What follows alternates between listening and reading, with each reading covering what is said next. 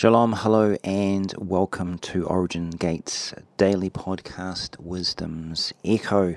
My name is Carl Whitehead. In this podcast, I am going to continue from my previous discussion about blessing. And in this discussion, try and come to terms with what is the function of blessing, and more importantly, how does the Torah present that function to us? Because the important thing about this and about the Word of God is that it enables us to begin to come to terms with the perspective of function, the, the result of action from God's perspective. So, as you may recall, I began by looking at the creation narrative in Bereshit, chapter 1, the book of Genesis. And What's remarkable to find that when we read the creation narrative uh, in the opening chapters of Bereshit, we find the voice of God expressed in two ways. Now, this is a this is an oversimplification, of course, but these two ways are creating and blessing. So, and as I discussed in my previous talk, God blesses that which contains nephesh, that which contains this this thing that is often translated as soul. And we see this in chapters, or sorry, and we see this in verses 22 and verses 28. So in verse 22, we read, Vaivarech otam Elohim lemor, and God and Elohim blessed them, saying, Peru urvu urmilu it chamayim bayarmim. Be fruitful, multiply, fill the waters in the sea. And then it goes on to say, V'cha'of yarev ba'eretz. This word arof is a very generalized word. Any, anything that can fly, basically. So multiply on the earth. And that's where it stops. So that blessing is very short. It's very, very general in only two areas.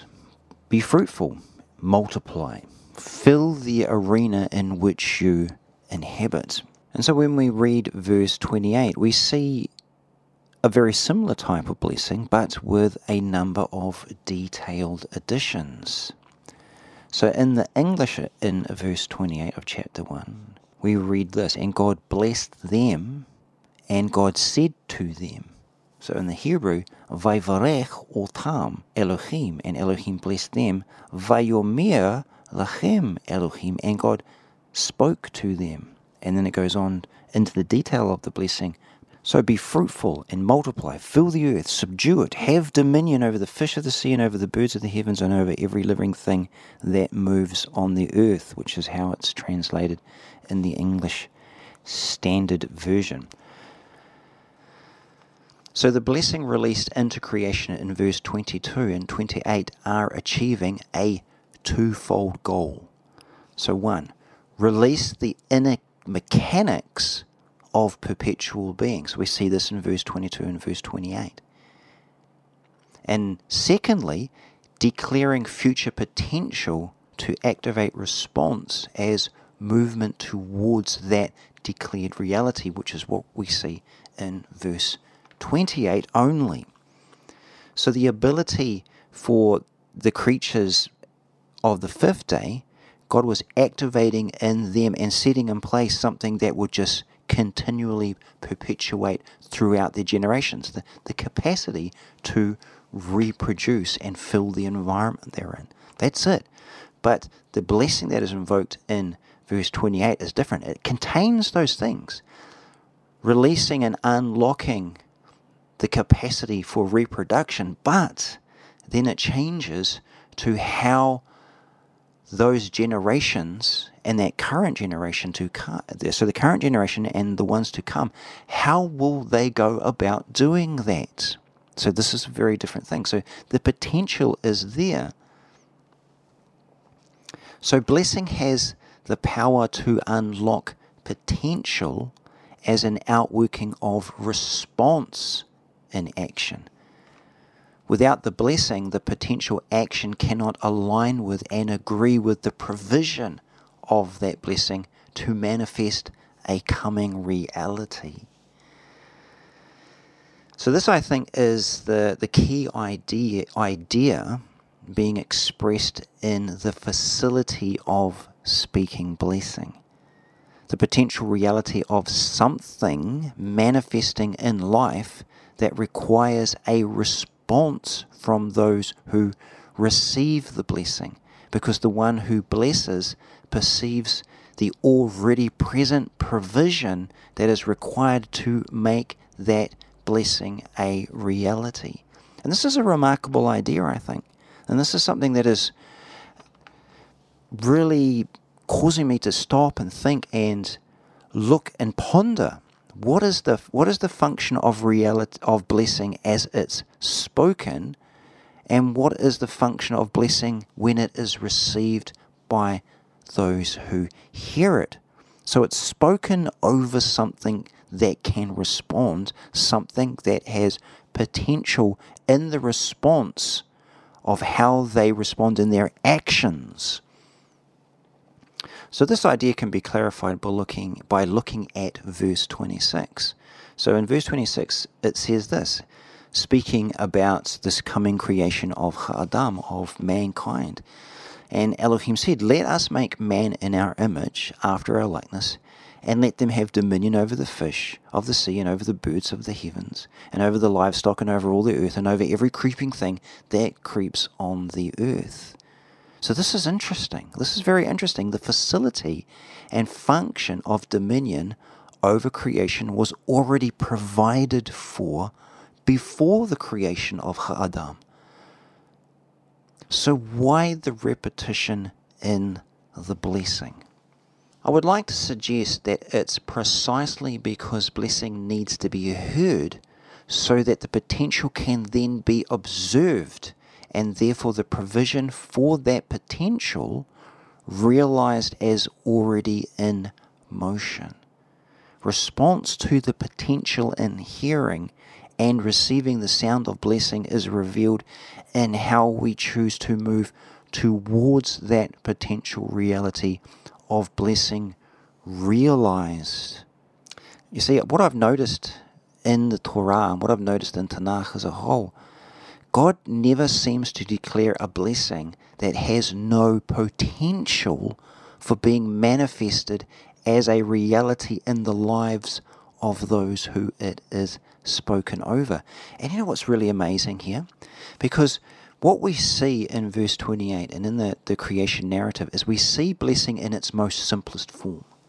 It's almost you look at this and you realize that there's, it's almost impossible for this not to be realized. These the, the, the, the creatures, all the creatures of, of the earth, the skies, the birds, the fish, and all these, they are going to reproduce. That's that just seems apparent. How can, that is that really a blessing? It's just the normal the the normal progression of things. The same for humans. Humans are going to reproduce. And even when it comes to um, having dominion and subduing the earth and all that, that seems like a natural outcome. And this as well, this as well is a very important insight. Because again, I, I, I will say this God never seems to declare a blessing that has no potential for being manifested as a reality in the lives of those who it is spoken over.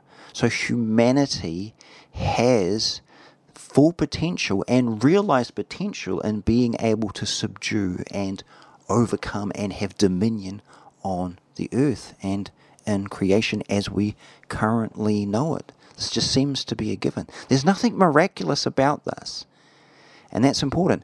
But what we need to realize is that Hashem uses the fun- the, the framework and the facility of blessing to alert those who it is spoken over to bring them into the realization of the potential of that being outworked and then just leave, leaves them to walk in the manifestation of that. So, blessing realigns perception to activate potential because that potential can be realized through action. It allows us to see what we are moving towards and into. Again, the, the, the wonderful, to me, the wonderful occurrence of what's happening here in the the creation narrative is it introduces us to the framework of blessing in a very simple way. It, it, we can look at it, we can say, yep, I understand that. That makes perfect sense to me. Because it's what comes afterwards that starts to really challenge us. Because then we start to move into the realm where relationship as a function of blessing, to, to allow blessing to function in its correct framework, that needs to be active. Without the relational imperative there, without the environment of relationship and the outworking of these things, they, it tends to go off track very quickly.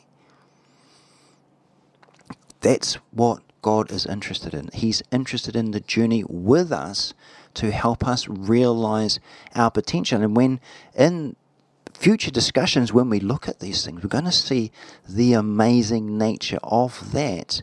But we have this framework now. We have this ground, this the, the, the ground level to understand the framework of what blessing is from God's perspective.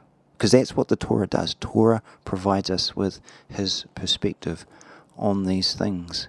And then is very amazing in the way it uses the framework of narrative to show how humanity responds to that.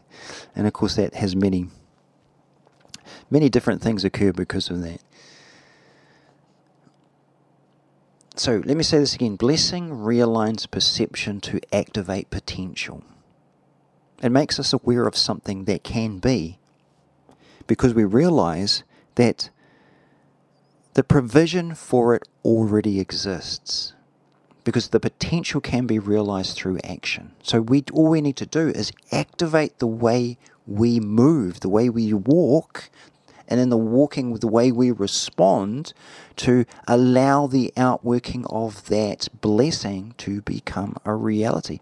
It allows blessing allows us to see what we are moving towards and into. So this becomes more obvious when we realize that the blessings of God are actually an intermediary bridge between the miraculous and the natural. Blessings don't override actual existence. They unlock the full potential of the natural, which can be perceived sometimes as miraculous. But in actuality, this is just potential becoming realized.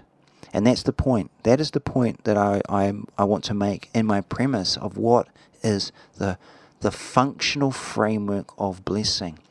Blessing activates movement towards realizing potential. And then that potential becomes a reality in our lives and in the lives of those who are the beneficiaries or the receivers of the sound of blessing.